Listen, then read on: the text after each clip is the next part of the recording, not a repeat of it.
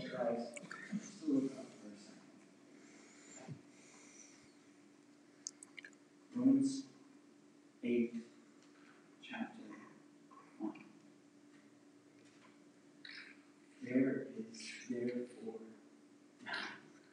no condemnation for those who are in Christ Jesus. I could pray and we could just leave right now.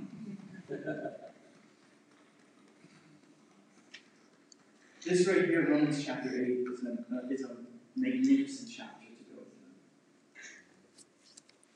through. And as we start this exposition of going through Romans chapter 8, there are two things that I just want to communicate right away. Is the first, if you were to ask me how long are we going to be in here for, my answer is going to be, I just don't know. Because I want us to search and plumb the depths of this chapter.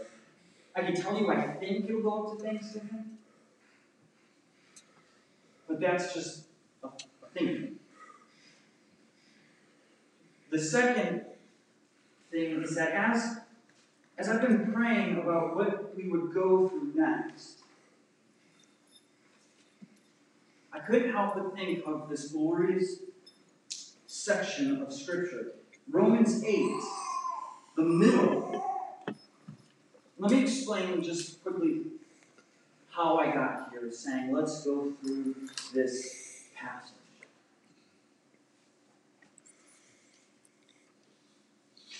One thing that I've noticed while being here the past 2.5 years is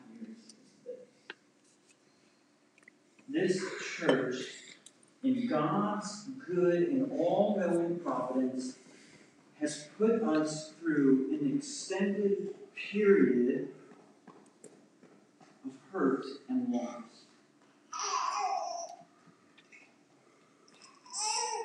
In 2.5 years, we've experienced the loss of 3 long-term members. We've experienced a pandemic. We've experienced political craziness. And so maybe as I was praying, this is a passage that when my heart is heavy, that I turn to, I think, as we've had our trials and losses here, this passage could be balm to our souls. As the weary Christian travels, this is a passage, Romans 8, that we can and we should get behind constantly.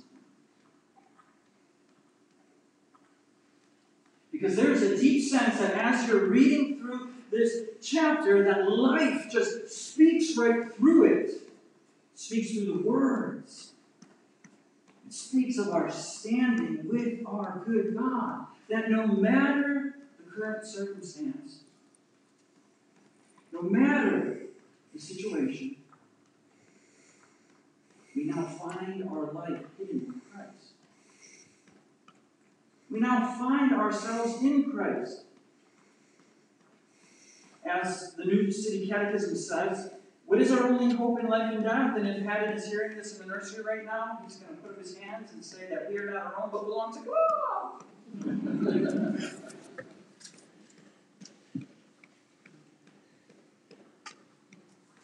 Charles Spurgeon, a Baptist preacher of the 19th century, says this about this particular chapter of this book.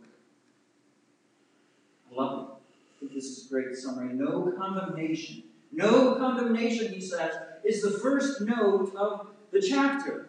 And in the last verse, it is no separation. What glorious music there is here. Happy are the people who have a share in this double blessing. But unhappy are the men and women who know nothing of it. And so we come here today, Romans 8, verse 1, to sing of this glorious first note. No condemnation is what Paul is saying.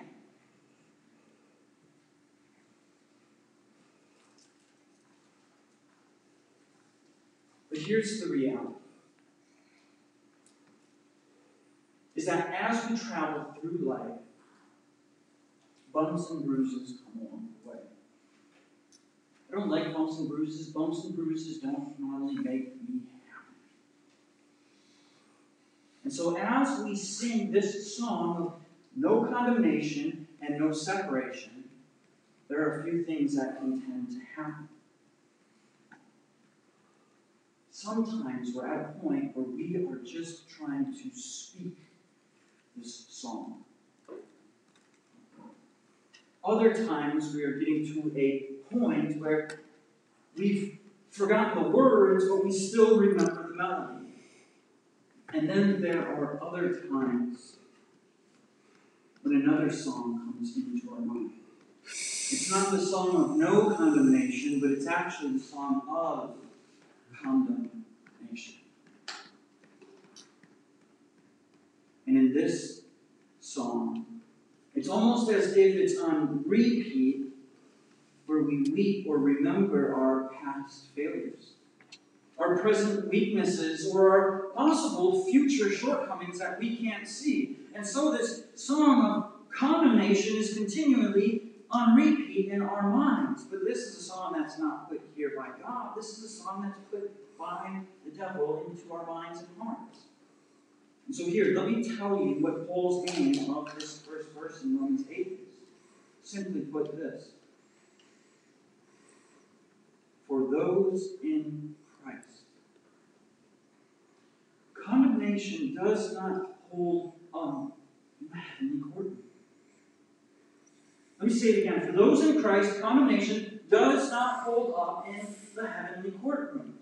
And so here, I just want to ask, are you here this morning and feeling the weight of guilt, of past sins? Maybe present sins, or maybe you are worried about future sins. Maybe the weight of not measuring up in this life is getting to you. The tune of no condemnation, as Spurgeon says, must be on repeat in our minds. This is a glorious blessing and promise that Paul is telling us. And so we must sing it and sing it loud so that the song of condemnation is but background music and slowly and eventually fades. But in order to understand this blessing of no condemnation this morning, what we have to do is a couple of things. We have to understand why Paul is saying this. What has led Paul up to this point to say that there's therefore now no condemnation for those in Christ Jesus?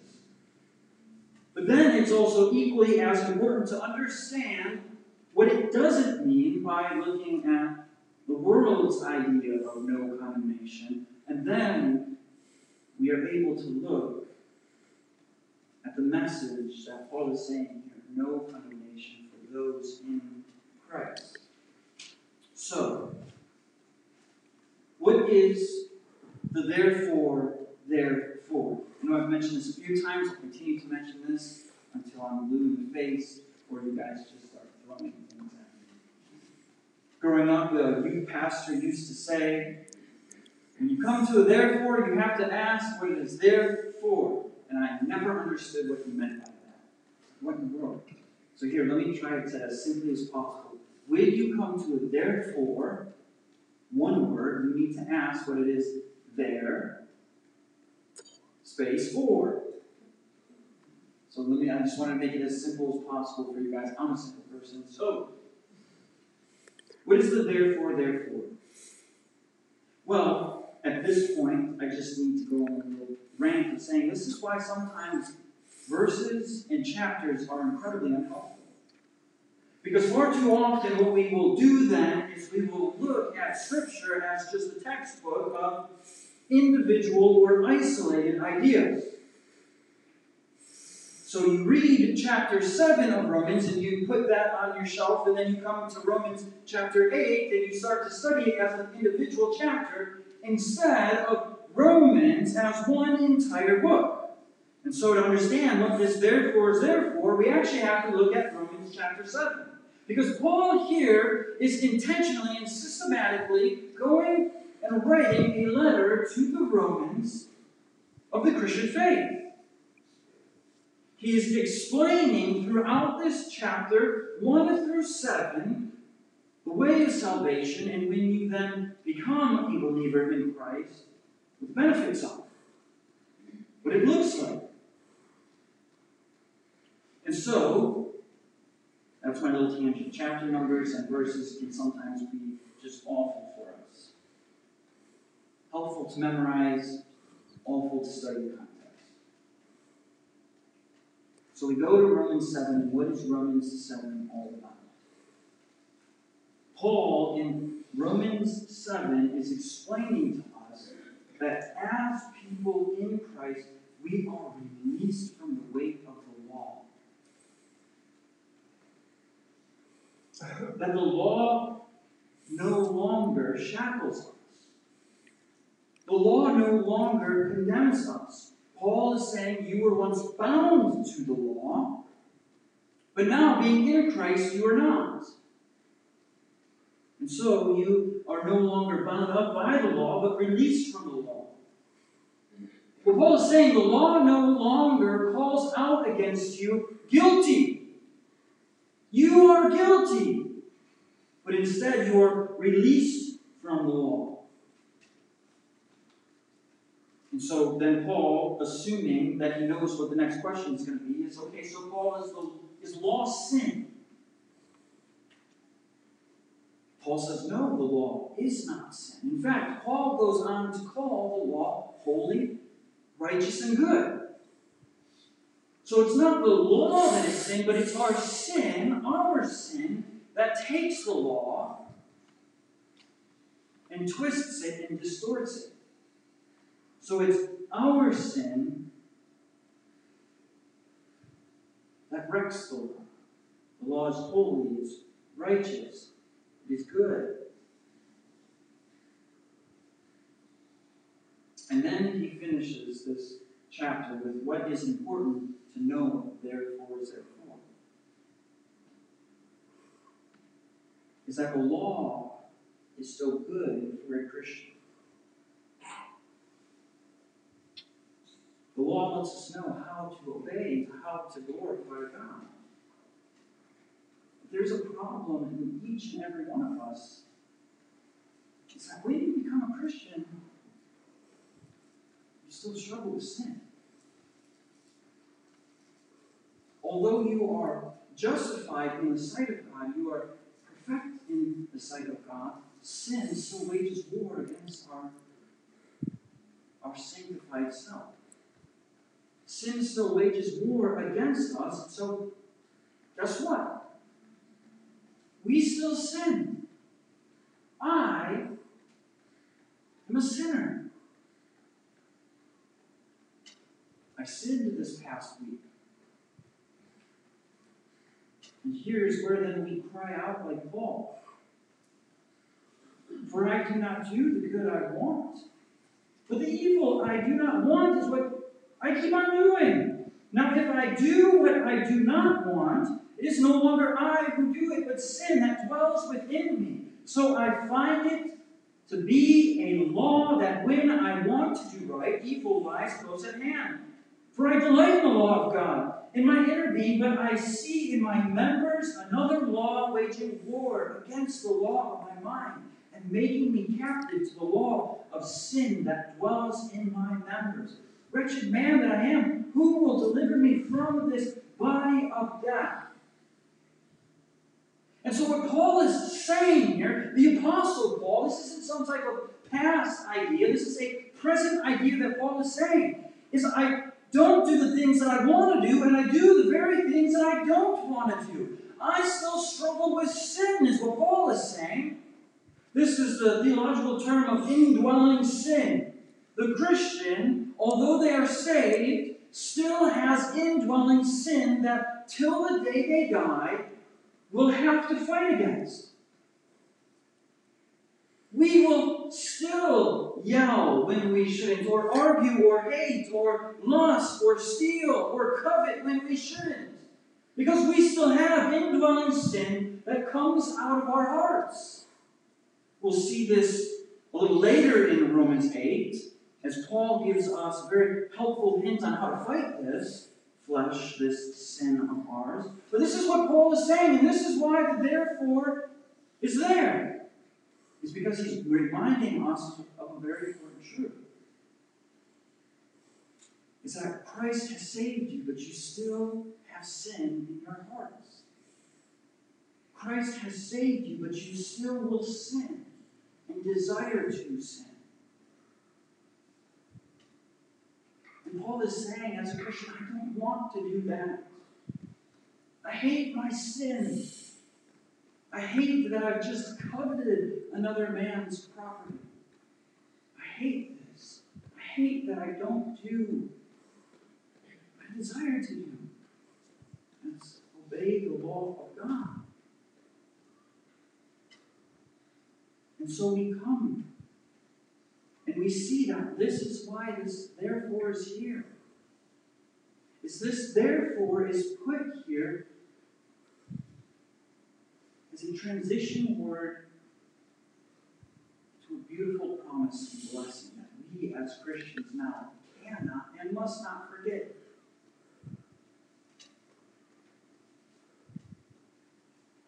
And as creatures of God, as creatures created in God's image, as creatures created in God's image and likeness, we know that something is fundamentally wrong with us.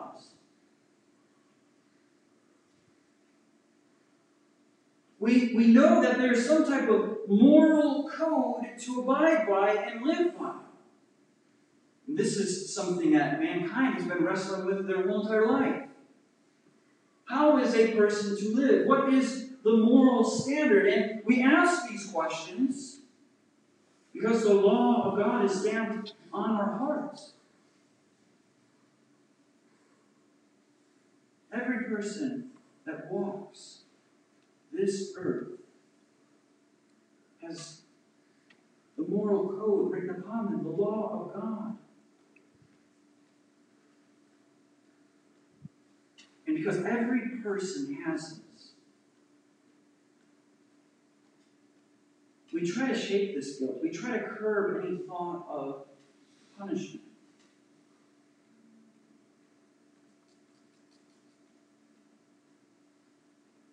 Now, I promise you, I just didn't take Charles Spurgeon's sermon and preaching it to you, but I think there's a lot of things that he said here that's important. So Charles Spurgeon said, or his thought, is that the world far too often stops at no condemnation. In fact, he said, this is the serpent's gospel. No condemnation, no guilt, no punishment for your actions. And we see this as the very first temptation in the garden. You won't die. You won't feel guilt. In fact, God just wants to prevent you from being like Him. So you should just take this. There will be no condemnation for you, Adam and Eve. And so what essentially the serpent is saying is that there will be no punishment or guilt for your sin. And we see that this is still the same message that is going on today. There's no condemnation. There's no guilt. There's no punishment. This is still true of our time.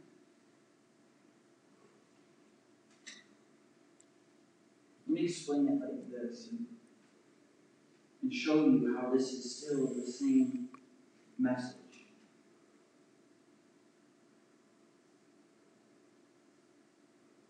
We are trying to figure out in, right now, 2021, a very confusing thing, aren't we? The political landscape is trying to figure out morals and ideas of how one must live.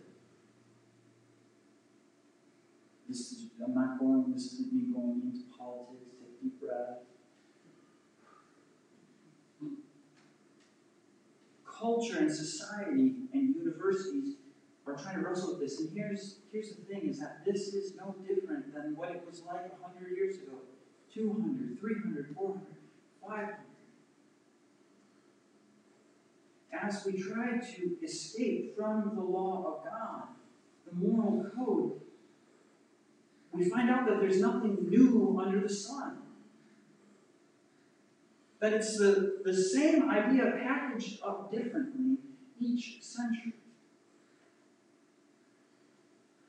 What's going on right now is no different, and first off, that should be encouraging, because that means that the Lord will continue to see us through this time, just like He saw people through 100 years ago their time. But what does no condemnation in this gospel look like for our time? Well, here, let me use this illustration. There are those who have a natural tendency to feel anxious and depressed. That is a real thing that some people just naturally have hardwired into their makeup. And all they can do is just cast their care upon Jesus. But then there are those who experience things like anxiety and depression, not because of anything naturally hardwired into them from birth, but because of sin. They know deep down what they are doing is against God's law, the law that is written on their hearts, so they sin and feel a sense of guilt.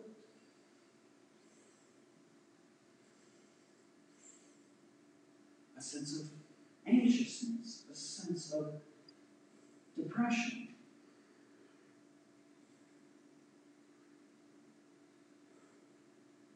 And what the world is saying to that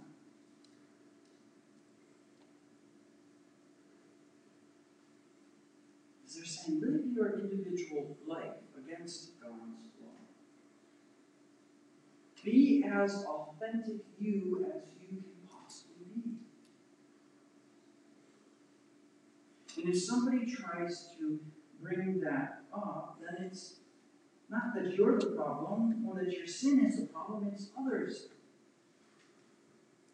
They're judgmental, condemning. You shouldn't feel guilt over your wrong actions, and if you do, it's not your fault.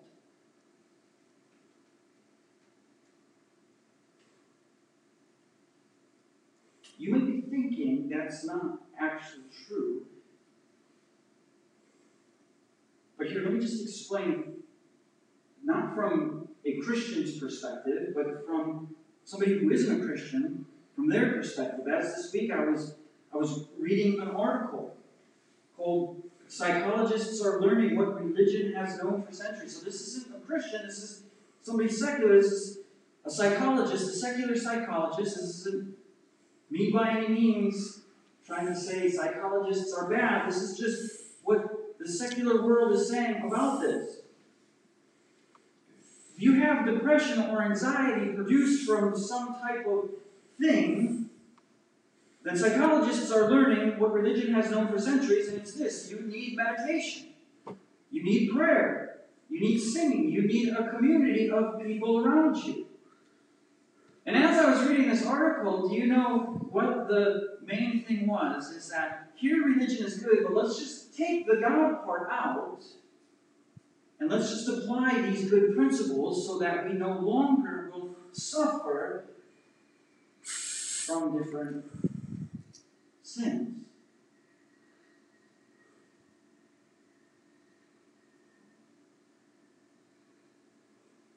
And so the world's idea of no condemnation is let's just take all of the badness out of everything that's happening.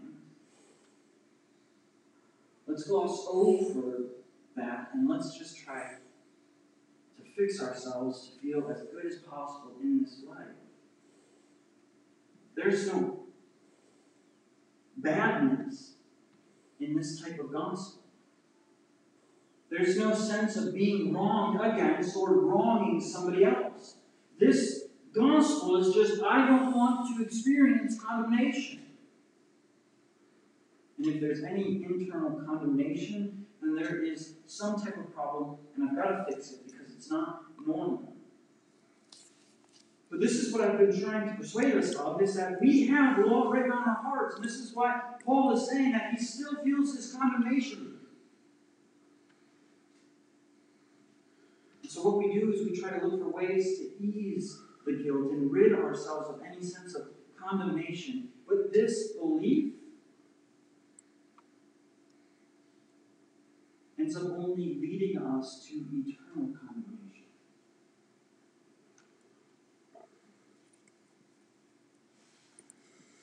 But what is Paul saying for the Christian? Paul is saying that you can actually experience a reality of no condemnation.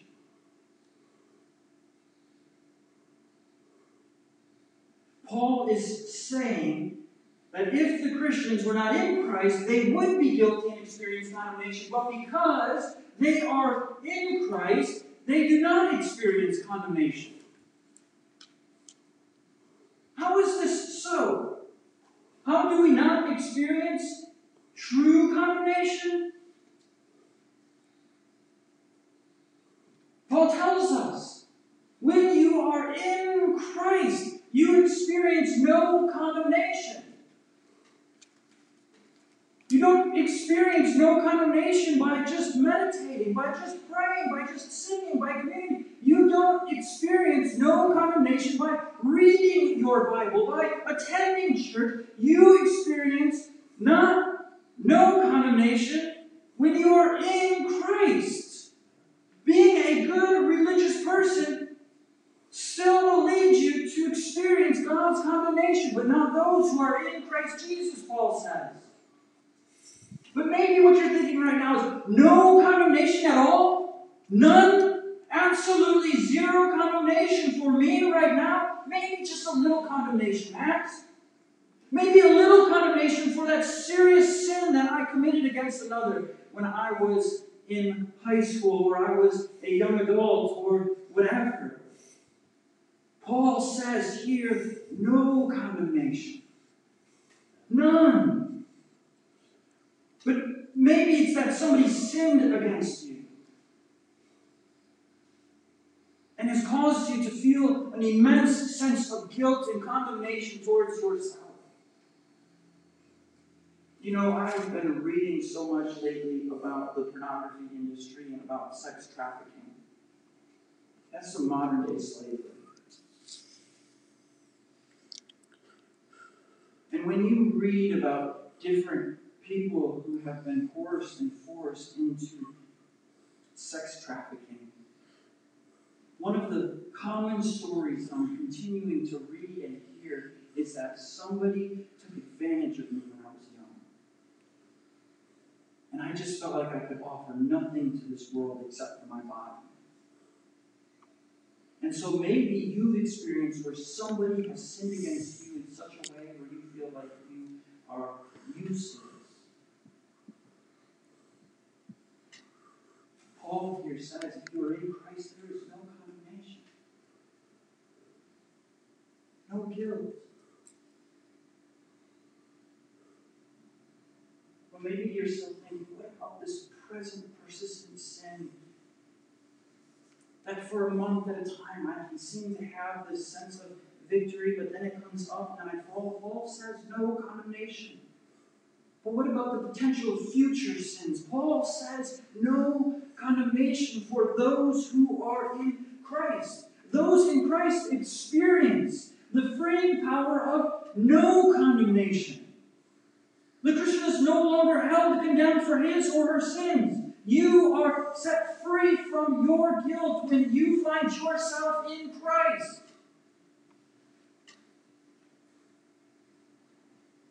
Your sin does not have power to condemn you because you are no longer enemy of God.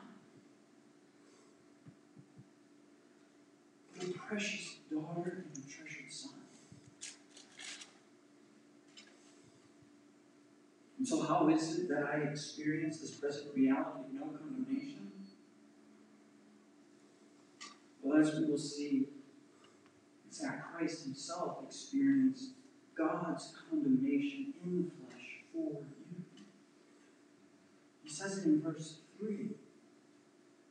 He experienced condemnation in the flesh. He experienced condemnation in the flesh, so that those who come to him would not experience condemnation.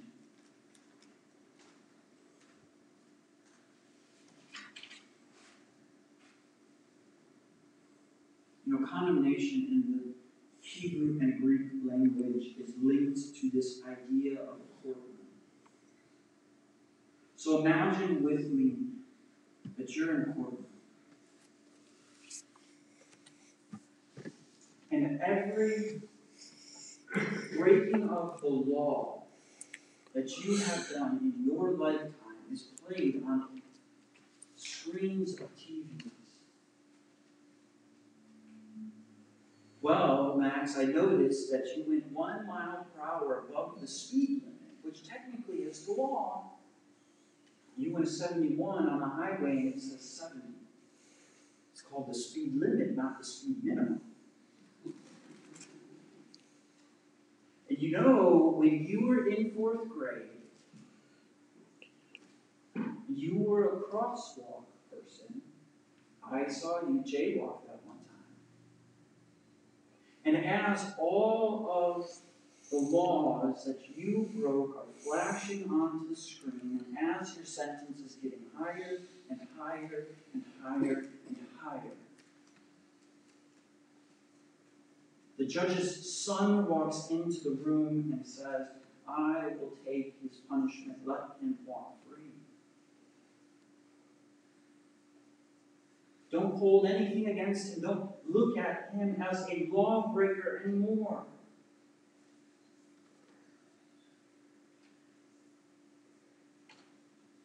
This is the freedom of no condemnation that as the son is sentenced to life for your breaking of the law, you walk free because of what the son has done for you. This is the freedom that you're granted in Christ. And although you will mess up, time after time, you no longer have to live in condemnation. This is the blessing of this first note, is that because you are in Christ, there is therefore now no condemnation in your life. And so here, let me finish this message.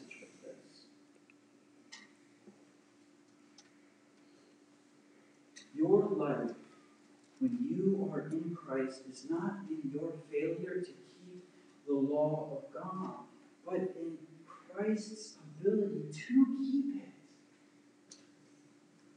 To be in Christ means that your past sins, your present sins, and your future sins do not condemn you because Christ has died for your sins. And now some of you right now may be thinking, like, well, that means that I can just keep on sinning. This is awesome. But Paul, with an emphatic no in Romans 6, says, no, you don't continue to sin so that grace may abound. What Paul is saying here is, because of our nature of indwelling sin, when we fall into temptation and we do sin, we have a moment of rebelling against what God has saved us from, and we fall back into our old selves. We can and must be reminded that there is no condemnation for that. And so then we repent. You see, this is why the child of God sings this song, the sweet note of no condemnation, because we are free from sin. Free from sin.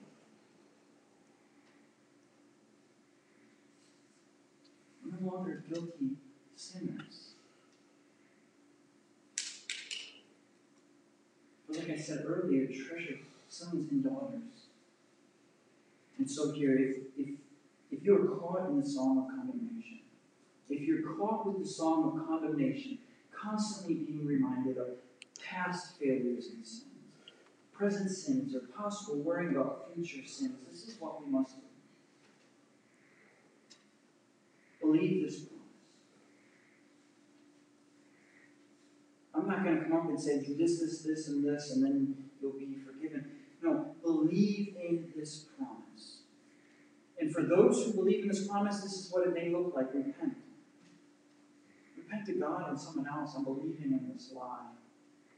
I'm believing in the lie of that I am condemned and a guilty sinner before God, even though I'm in Christ. When you read your Bible with the lens that you are no longer under God's condemnation, but you are in Christ and therefore free.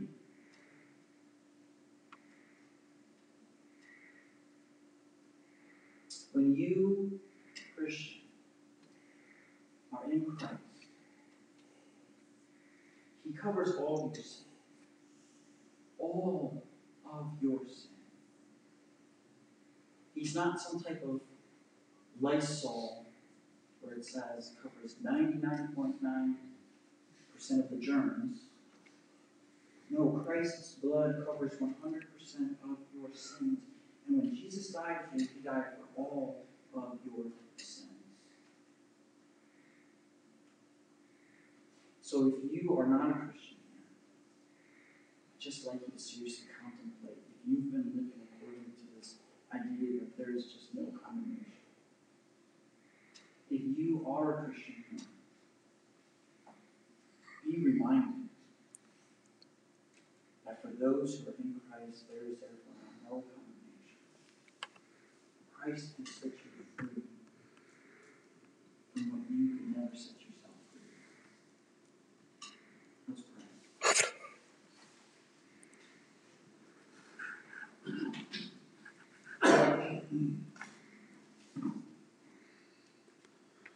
God, we thank You for sending Your Son Jesus to die in our And so would You comfort us today and cause us to see that we aren't as strong as what we like to think we are, but that Jesus is so much stronger than what we think He is. Would You please ease our hearts and minds for those who have had the guilt of sin in their hearts? Would You please remind them of this blessing, that for those in there is therefore no condemnation. I pray this in Your